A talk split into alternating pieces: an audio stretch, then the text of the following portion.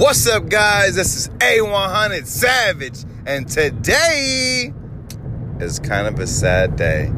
Now, I, I wanted to wait a little bit longer. That's why I haven't posted in a little bit, is because I was sitting there like, I really got affected by XXXTentacion being murdered on Instagram. I don't know, like that just that just got me. Like literally, like I didn't even cry when Tupac died. So when Tentacion died and I shed a tear, I was like, this is something special. That same day, Jimmy Wopo died. Junior died. I mean, there's been some real, real sad shit in hip hop and in the news. It's really been sad, man. And I'm like, fuck, man, I don't even know what to say. Like, I wanted to report on the Tentacion situation first day because I knew he was dead. I knew he was, but it just, it just didn't feel right.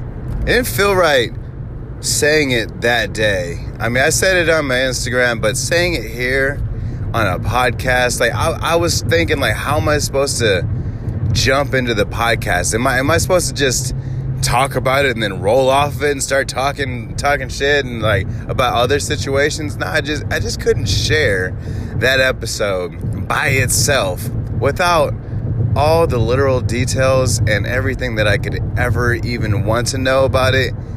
I'm just like so surprised, man. Like and then Rich the kid almost got murdered basically. Him and his girl got done in by the you know the door kickers I'm just like, holy shit, like what is going on, man? Like, is I'm calling it safety awareness month, man. This month right here, the month of June, every June is gonna be safety awareness month. I think everybody should go take a safety class on life because shit is getting real out there, especially if you're a rapper. That even made uh six nine say yo bro I, I be doing a hella trolling. Maybe i should stop doing all this trolling because i don't want that to catch up to me.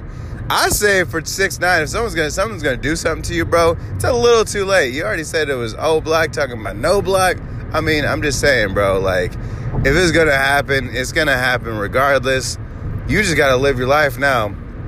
But for all the other people who are not on the radar like that I would say please stay off the fuck shit radar don't get on someone else's radar that you that is a murderer or someone that has a potential to be a murderer because it really feels like they really do your ass in.